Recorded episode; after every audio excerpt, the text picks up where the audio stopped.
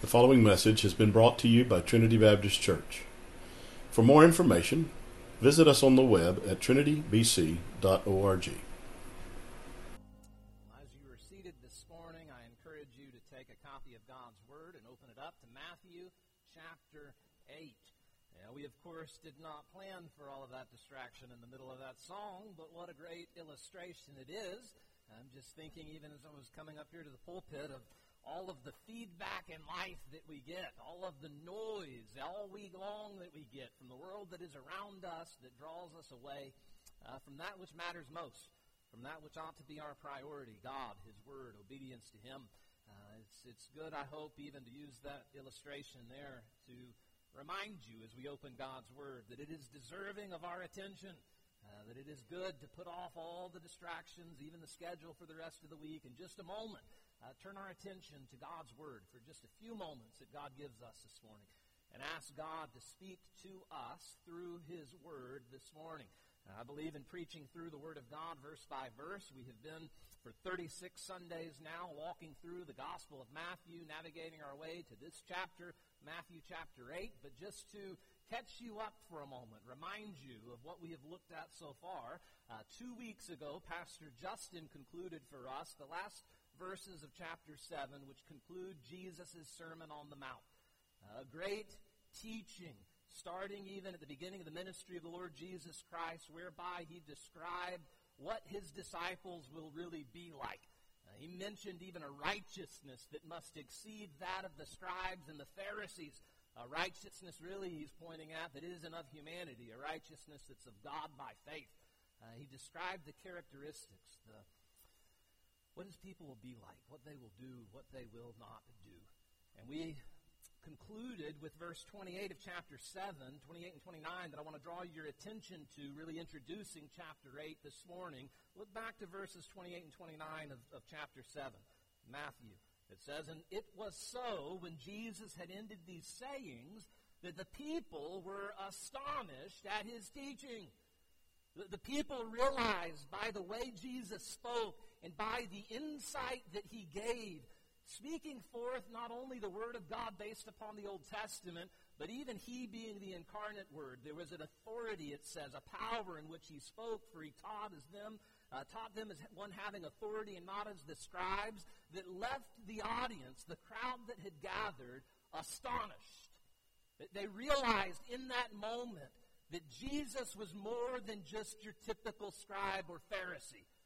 They even caught a glimpse in that moment that Jesus may even be more than just a great rabbi, a great human teacher, that he might actually be the Christ. He very well might actually be the Son of God incarnate. Uh, if you've been with us through the Gospel of Matthew, and if you stick with us as we continue through, what you will find is that Matthew is presenting over and over and over and over again to us that Jesus is more than just a human being that he's more than just a man, that he is the Messiah, that Jesus is the Christ. He is the promised Redeemer that the Old Testament points us to. He is the Son of God incarnate. He is the King of the Jews. You recall in chapter 1 where Matthew speaks of his birth, and he refers to so many prophecies that Jesus fulfilled, even in his birth, and, and that he is uh, born of the Virgin Mary, that he was not simply of the seed of man and woman, but there was a, a, a miraculous act of God whereby Christ comes into being. That he is Emmanuel, he is God with us. We see in his temptation, even, that as Adam, the first man, falls, there's something different about this man. There's something unique about this man. He overcomes Satan in the temptations, Matthew chapter 4, that were given to him and his baptism that Pastor Charles just mentioned. After his baptism, something unique happened. A voice proclaimed from heaven, This is my Son, in whom I am well pleased. There was a proclamation even of his deity there, that he is the Messiah, that he is the Christ. And then we get to chapter 5, and we began looking to the teachings of the Lord Jesus Christ. And as it even concluded there with the audience recognizing he doesn't teach like a scribe or a Pharisee. He teaches with an authority that's of God and from God. Even as he expounded upon the Old Testament laws and principles, he did so in a way that brought a, a true understanding of what those meant and what those entailed in the life of a saint, in the life of a child of God. His teaching vindicated that he truly is the Christ. And now we begin chapter 1 of verse 8. And we see Matthew is wanting us to read chapter 8 in light of chapter 7 because he says, When he had come down from the mountain, a great multitude followed him. When he had come down from the mountain, delivering the Sermon on the Mount. Now, what chapter 8 is going to entail, we'll see a portion of it, read a portion of it this morning, look to the rest of it next week. What we're going to see follows the Sermon on the Mount is that Matthew groups together miracle after miracle after miracle after miracle after miracle that the Lord Jesus Christ did. These miracles are not necessarily, they're not listed chronologically. Read the Gospel of Mark, and they come in a little bit of a different order because Matthew is not speaking chronologically here as we think of a chronological timeline. He, he is speaking and developing this theme with, with, with a, a theme emphasis, the theme of miracles the topic of miracles. And what he is doing, that I hope I can convince you of, that you come to see this morning, is he is showing that Jesus validated his words with his works. That Jesus, in a sense, authenticated all that he just taught by the miracles that he is then going to perform. That it's one thing to speak in a certain way and to reveal truth through words, but it is an entirely different thing, an even greater thing in one regard, to be able to perform truth in action. To, by the very works that he, he did, the miracles that were performed, he is validating and he is vindicating that he truly is the Christ. That he is the Messiah. That he's more than just a man. That he is God with us, Emmanuel. That he is, even still today, the Savior through whom all must go. Want us, as we read this, these 17 verses, first 17 verses of this chapter this morning, look to them. But it's simply to do as the, the choir sang a moment ago Behold our God. To behold our God is revealed to us in the person of the Lord Jesus Christ. And we'll talk about the greatest act of the Lord Jesus Christ, his death, burial, and resurrection, but this is prior to that, and all of this is building and culminating, foreshadowing evening that, that, that greater act that is to come. But we're going to look to these miracles, and instead of looking at just one individually and diving, diving into the depth and detail uh, of, of each, we're going to take a sort of broader overview, and I want you to see what the entirety of these miracles together Matthew is trying to reveal to us. Matthew is trying to teach us about the Lord Jesus Christ, who he is, his character, and also about us, about our need for the Lord Jesus Christ. Matthew chapter 8 and verse 1. When he had come down from the mountain, great multitudes followed him. That's Jesus. And behold, a leper came, one with leprosy. And this man worshipped him, saying, Lord, if you are willing, you can make me clean. Then Jesus put out his hand and touched him, saying, I am willing, be cleansed. Immediately his leprosy was cleansed.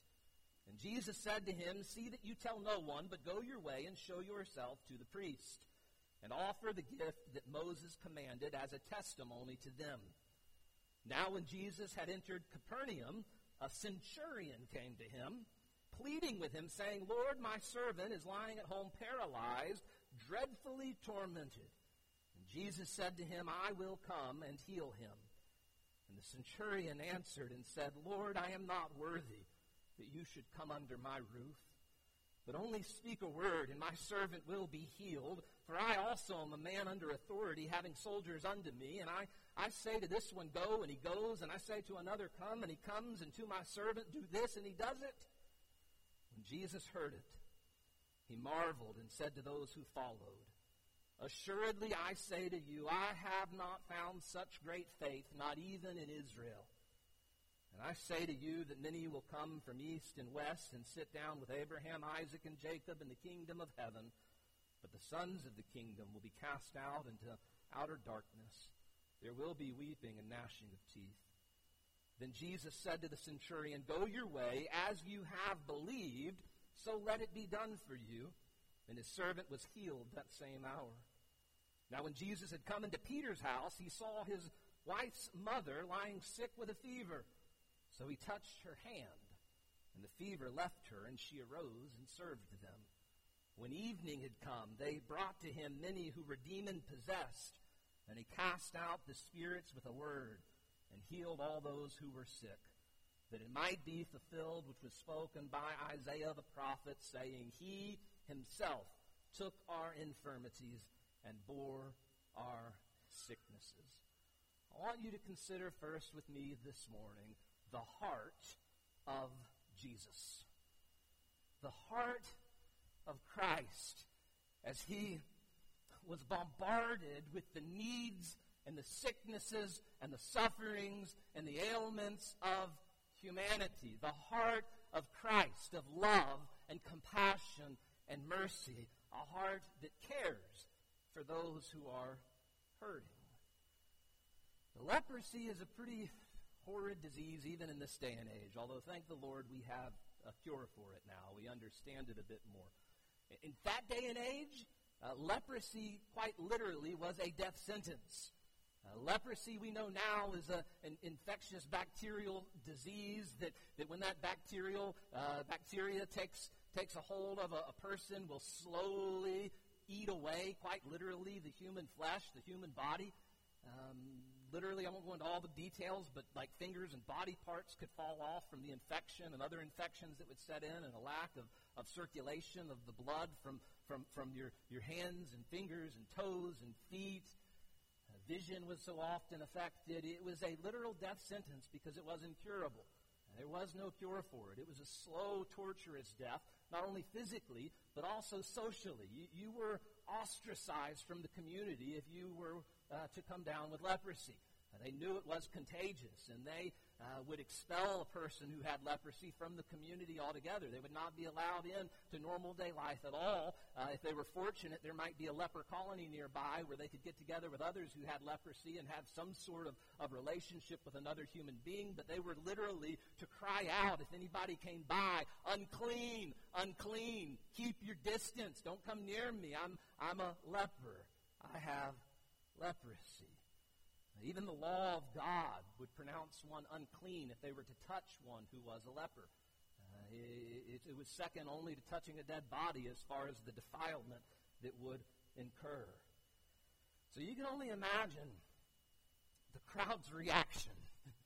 think about it for a moment. Even in this room right now, in this day and age, think about it for a moment. If a person walked in that door with leprosy right now, even though you in your mind know there's a cure for it, would you be walking up and shaking hands and welcoming and greeting that individual? I know many of you won't because I don't have leprosy, and I know when I go around to shake hands, some of you immediately are grabbing for your purse or your little bag that's got the hand sanitizer in it. And you don't like shaking a healthy person's hand, much less touching one who was a leper. Now, you can only imagine in this day and age when it was such a literal and socially even death sentence. You, you were pronounced dead even among the living while you were still alive. You can only imagine the fear that they would have of such a person. And this man was not supposed to be in the middle of the crowd fighting his way up to Jesus, but he did.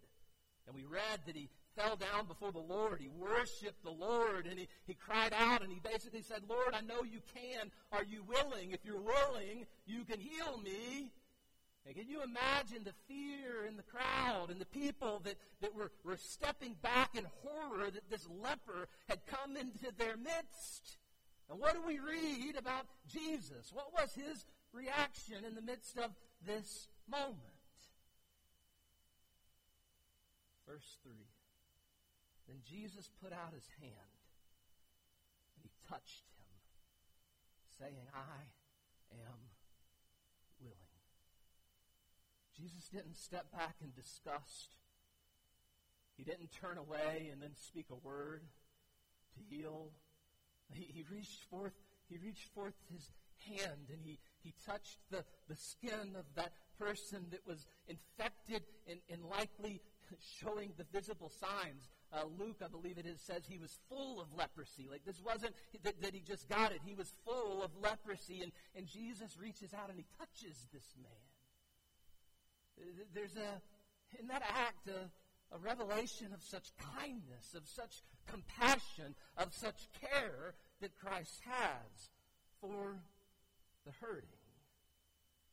He says, I am willing Christ wasn't unconcerned for this man, that Christ wasn't busy about his father's business that did not entail his love for humanity. No, his father's business was the love of humanity. He, he had time for this man in spite of the fact that he was unimportant, in spite of the fact that he was ostracized from the community, in spite of the fact that a death sentence had been brought upon him by the sickness that he was enduring. Christ cared. Christ took the time to stop and to hear this man. And this man had faith. He knew Christ was able. He says, Are you willing? And Jesus answers, I am willing. Be cleansed. The centurion. A centurion was a Roman soldier who was a captain over at least a hundred men or so. Okay, a century, you hear that word in centurion. He was a Roman, so he was a Gentile. If you know much about the Hebrews and their understanding of Gentiles by this day and age of Jesus Christ, they viewed basically if you were not of the seed of Abraham, literally, if you were not an ethnic Israelite, a Hebrew, then you were a, a pagan who was hopeless, hopelessly lost, uh, defiled, contaminated just by your ethnicity, even. And so they had many different laws and rules that they had built where you weren't to affiliate with a Gentile. You weren't to ever share a meal with a Gentile. You definitely weren't ever to go to the house of a Gentile. You would be defiled by such an act. The Gentiles were in a great way hated and despised, so much so that even the Romans accused the Jews of, of being uh, racist to a large degree because they, they so separated themselves from anyone that was not a Jew. This man wasn't only a Gentile, but he was a Roman soldier. If you know anything about the day and age and the history of what's going on, the, the Jews are in bondage to the Romans. Uh, the Roman Empire has conquered Palestine. Uh, these people are paying heavy taxes. These people, though they're given a bit of freedom to govern themselves, it was a very limited government, that, that over them were the rulers of Rome, along with the soldiers of Rome that would dictate law in everyday life. And so a Roman soldier uh, was often abusive, often uh, one in charge, one who was powerful. They were hated by the people, they were hated by the Jews. And it's a centurion that makes his way to Jesus. And Jesus doesn't turn a deaf ear to him. Jesus does not say, No, you're not of the seed of Abraham. I will not hear your request. No, what does Jesus do? This man comes and says, I've got a, I've got a servant of mine that is sick, and he's suffering, and he's asking for, for, for Christ to heal him. And what is Jesus' immediate response there? It says in verse 7, Jesus said to him, I will come and heal him. Jesus was going to go to his house, and Jesus was going to heal this centurion, this Gentile Roman official's servant. We see the heart of Christ in this, the heart of Christ for all people everywhere, not just for Jew, but for Gentile, not just for even those that aren't those that are persecuted, but also for those who are the persecutors, as the soldiers of Rome often would be generally considered. Jesus didn't care about the cultural divide. Jesus cared for the centurion, and Jesus cared for the servant of the centurion. We go to verses 14 and 15. We find the heart of Christ seen even in his healing of Peter's mother in law. Now, I had my mother-in-law in the first service, so I couldn't make any jokes about my mother-in-law because she was here, but she's not here in the second service.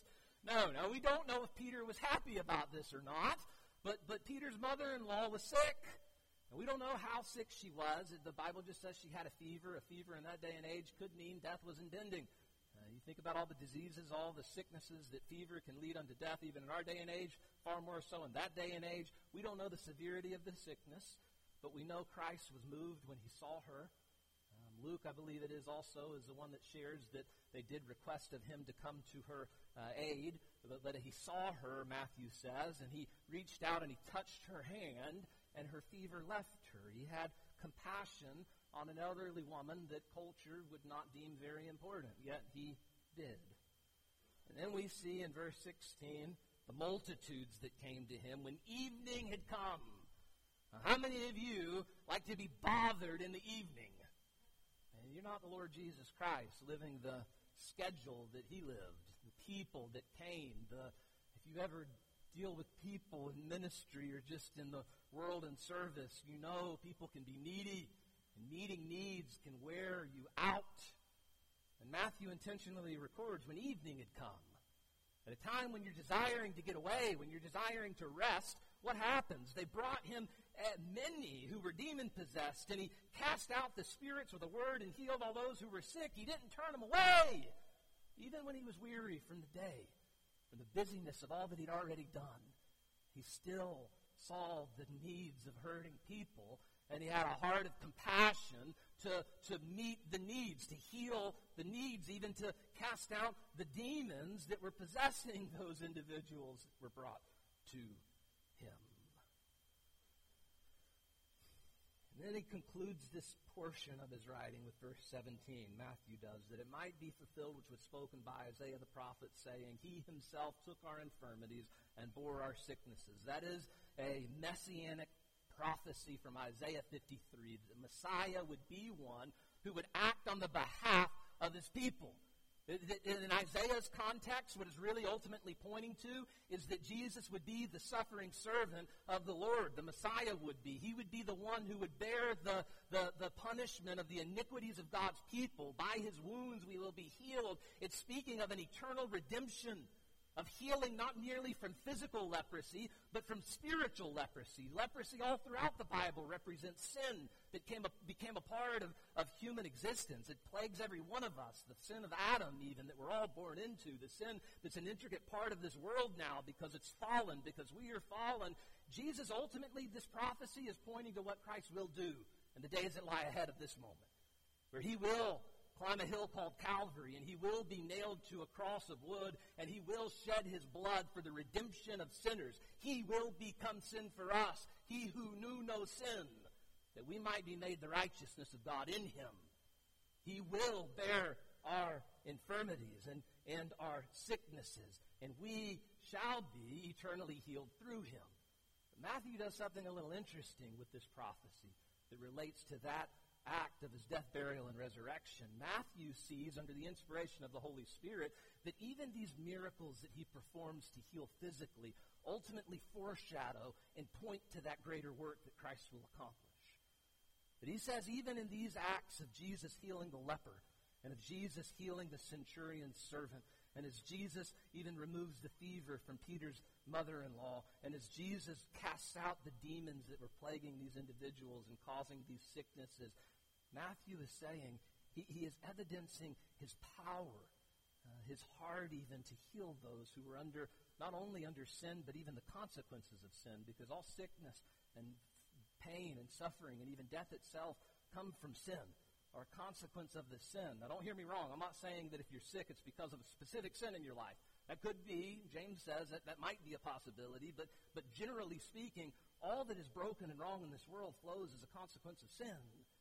And Christ has come not only to conquer sin itself, but with conquering sin itself, all of the consequences of sin will be conquered as well. That's why we read Revelation 21 and it says all the former things will have passed away when that new kingdom comes, that eternal kingdom. No more suffering. will wipe every tear from our eyes. Death will be no more. It will be eternal bliss, eternal glory, eternal goodness. The heart of Christ for the hurting heart of Christ for sinners is revealed in these miracles. Here's the take home, the takeaway. If Jesus is willing to heal these, he is willing to heal you. That in these stories, we, we see the heart of Jesus, that it is a heart that is willing. It is a heart that cares when no one else seems to care. It's a heart that sees when others don't. It's a heart that touches and a heart that heals. The heart of Christ for you. And he's the same yesterday, today, and forever. And as Matthew is revealing him as he was then, so he is now, even to you. And if he's willing to heal those who were the least among the day and age then, he, he's willing to heal even you. We read that God is willing that none should perish, but that all should come to read Ezekiel 33:11 that God does not delight in the destruction of the sinner, but that the sinner repents and lives, finds forgiveness, that the heart of God is not to condemn and to destroy. It's not even to damn to hell, as He will have to do for all those who don't repent, for all those who don't come the way of Christ. His heart doesn't rejoice in that, though. His heart rejoices in forgiveness. His heart rejoices in, in, in healing. That is, that is what even the parables that we'll get to will point to. That there's much rejoicing in the presence of the angels when one sinner repents. You know the heart of God for you this morning. You know the heart of Christ for you. No matter who you are, no matter what you've done. Christ is a God of love and compassion, of grace, of mercy, delights in redemption, not in your destruction. The heart of Christ, notice secondly, the power of Christ, the power of Jesus. We'll quickly walk through this, but the the leper, verse 3, um, at the end of verse 3, it, it, says that after Jesus said, I am willing, um, be cleansed, and after he reached out his hand and touched this man, immediately his leprosy was cleansed. Not a day later, not a week later, not a month later, but immediately. This was not some miracle that we have to explain away by naturalistic causes because this is enlightened man now reading and they were more mythical back then and they just didn't understand that Jesus had a special ointment and blah, blah, blah. That is baloney. That's foolishness what modern liberal Christianity tries to do to the miracles of the Bible. Jesus, the one who spoke all things into being, Jesus, the one who is the creator and sustainer of all the universe, Jesus, the one who will give his life a ransom to redeem all of creation and restore all of creation, he reached out his hand and he touched a leprous man, and the guy that had leprosy and was about to die was cleansed. It's called a miracle. And Matthew's point is not for us to come up with naturalistic ways of explaining this. It's for us to stand back and be astonished, just like they were about his teaching. That this isn't a normal man. This isn't you or me, any other human being. This is the Son of God incarnate. This is the Christ. This is the Messiah who has a power unlike any other. The centurion says he's a man of great authority, and he knew Jesus, you don't have to come to my house. I say to this man, go, and he goes, and that one come, and he comes, and my servant do this, and he does this. He says, Jesus, you can speak the word. I believe in the power of the word of Christ. You just merely say it, and it will be so.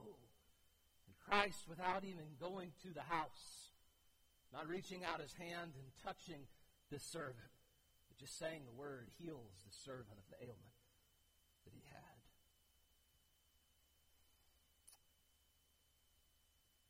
Jesus uses this. We'll talk to that. We'll uh, mention that in the next point. But Jesus uses this as a great prophetic image of what the church is going to be like, even where Gentiles will be more of the believers than even the Hebrews, the people of God. Peter's mother in law, verse 15, it says he touched her hand and the fever left her, and then she arose and served them. A point being made that it wasn't like she was still weak even from the sickness that she'd been going through. He fully restored her to health, to energy even, where she got up and began carrying about the work that was at hand. And the demon possessed that came, it says he cast out the spirits with a word. He didn't have to dance around and shout. He didn't have to hold this up and hold that out and pronounce this and pronounce that. No, with a word. And the demons obeyed his voice because he was the Son of God incarnate. Jesus is able to heal these, realize this morning he is able to heal you. That's what we're meant to understand as we read this about the person and work of the Lord Jesus Christ. If he was able to do these things then, whatever it is that you're facing in life right now, you realize that Christ is able, that Christ is willing, his heart, he's willing, within his power, he's able.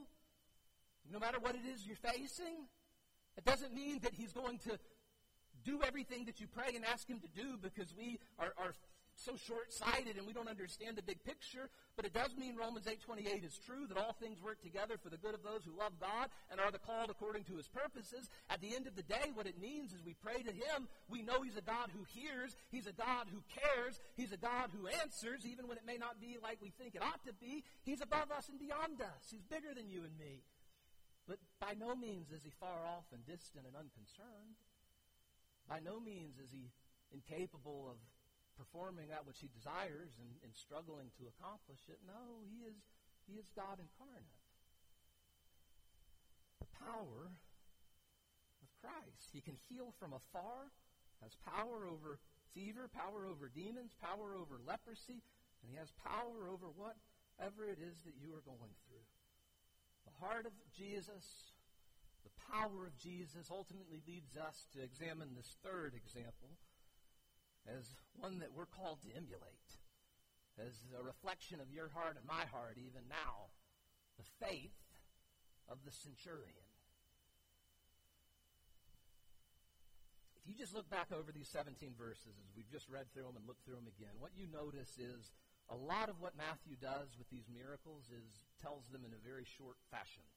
He just mentions a few details and moves on to the next, to the next, to the next one verse really of, of Peter's mother-in-law, and one verse of, you think about even verse 16, of all of these people that were demon-possessed and sick that came, they all had their own, own stories that could have been shared. And Matthew doesn't mention any of that. And yet we get to the centurion, and in, a large number of verses, a heavy portion of his writing in this section are taken up with his one story about the centurion, and he goes into a lot of details. There's a reasoning for that. Uh, primarily, it's because Jesus emphasized this story so so uh, so well as he did, but even led of the Holy Spirit to record it as he did, he's doing it to make a point that we're supposed to be drawn to. This example set forth that Jesus marveled at. Now, Warren Wiersbe notes Jesus only is said to have marveled at two things in the Bible. One is Mark 6 6, where Jesus marvels at the disbelief of the Jews. The fact that they were given the prophets, they had the whole Old Testament, he did all of these miracles before them, he taught as he taught before them, and yet they just didn't get it as a whole. Like the Jews as a whole rejected Christ. He marveled at their disbelief, Mark 6 6. But here, Matthew chapter 8, he marveled at the faith of one who shouldn't have believed. He was a Roman centurion. He was one who had prominence and power. He, he was one that could easily look down upon the Jews and think that they're, they're, they're nothing compared to the glory of what Rome is and the glory of being a Roman. He was one who was a pagan and could have worshipped all the pagan gods of Rome. And yet he's the one that Jesus says, I have not found a faith like his in all of Israel. His faith even exceeded that of the disciples, who we see over and over again took him a little while to catch on and really understand all that Jesus was and all that Jesus was doing. This man, this man who shouldn't have believed, was one who believed more mightily than any and all of them. Jesus, as I said a minute ago, uses this as an illustration of really to, to mention a prophecy about what was going to happen in the future. He, he says, verse 11, that many will come from the east and the west and sit down with Abraham, Isaac, Jacob in the kingdom of heaven. That there would be a large number of Gentiles who would come to understand that Jesus truly is the Christ, the Savior of the world.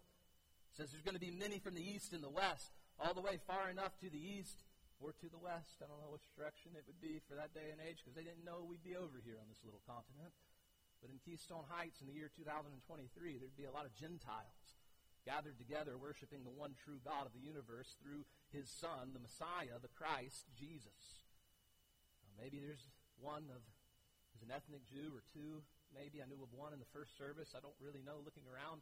Maybe you are, but the likelihood is the vast majority of us gathered even this morning are ethnically Gentile.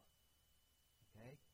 Even in Israel today, unfortunately, even with all that's going on there, there's many that have a, not even many in that day and age, in this day and age, that have a Old Testament faith in the Lord.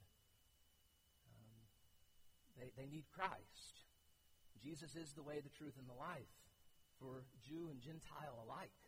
And the gospel is for Jew and Gentile alike. And I believe God is doing a work, even with what's going on now in, in Israel, that one day there will be a large turning of ethnic Israel to Christ. And they will come to see he truly is the Christ. He truly is the Messiah.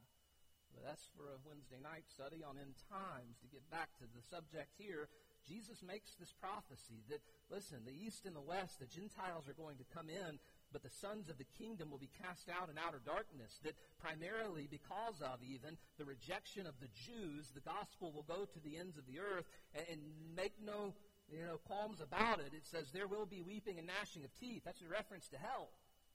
That an ethnic Hebrew does not go to heaven simply because of their ethnic heritage. They need Christ. They need the redemption of the Messiah. He is the way, the truth, and the life. There is a literal hell. There is a place of weeping and gnashing of teeth all who don't know the way, all who don't know Christ, will go there. Back to this man's faith.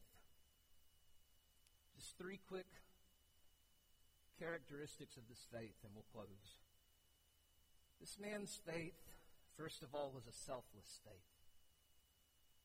He's coming to he's coming to a Jew. He's coming to the one that is Jesus the one that people are beginning to recognize is, is the Christ, the Messiah. But he, as a Roman official, is, is doing a demeaning thing for a Roman to come to a Jew and request anything of a Jew. But he's going, and he's doing so not for his own accord, but for his servant's sake. Now, we don't know all the backdrop to the story. We can speculate.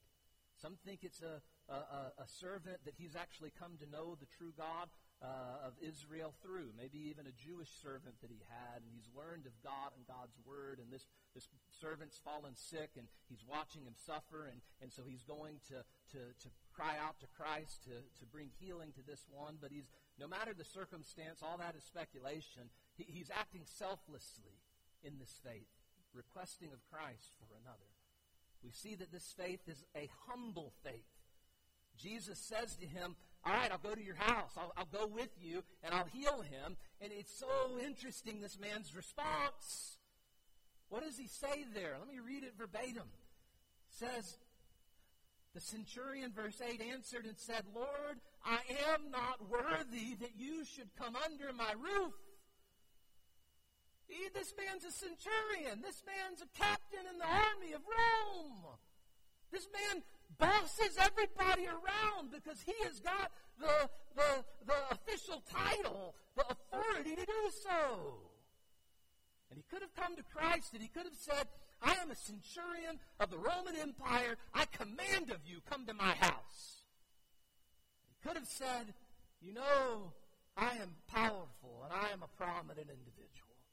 Because of who I am, come to my house and do as I could have come claiming much of his much of his status, much of his perhaps even wealth, much of his power. But he didn't come with any of that. He came with a broken humility. But even as Jesus says, I will go, he says, Lord, I am I am not worthy for you to even come into my house. Whether that was out of a care and concern for the societal pressures that, that even Jesus would have faced as he did so, where they say it would have defiled him to, to go into that house. We, we don't know the entirety of the reasoning, but we do know this man deemed himself so unworthy in comparison to the Son of God incarnate that he says, Lord, you don't need to even come into my house. I am unworthy of it. Just speak the word. I know what it is to have such authority where you say it and it's done. Just speak the word and it will be done. It was a humble faith. Realize that an arrogant faith is a false faith? An arrogant faith is a false faith. The sad verses we look to at the end of the Sermon on the Mount, where, where Jesus says that many will stand before the Lord someday, and he'll have to say, Depart, for I do not know you. And they'll say, But Lord, Lord, did we not? Did we not do all of these things for you?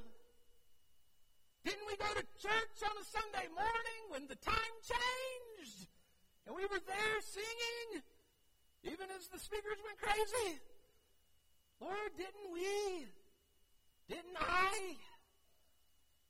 You know, there's that hypothetical situation that's presented in evangelism often. If you were to stand before the Lord God and He were to ask you, Why should I let you into heaven? What would you say? And I use that a lot to sort of get to the very heart. It does. It gets to the heart of where you think your standing is and why you think you have a standing before God Almighty. And I'll tell you one thing that causes great heartache in my heart and concern even in my mind as I'm discerning is a person really right and knows the Lord or not is when they begin with I. I. I have done my best. I have gone to church. I was a good good husband. I worked a job to provide for my family. I, I, I. As if we come to God because of us. As if we can come before Christ because of who we are and what we've done. The trickiest one of them all, I think, is the answer I've believed. That's the right answer.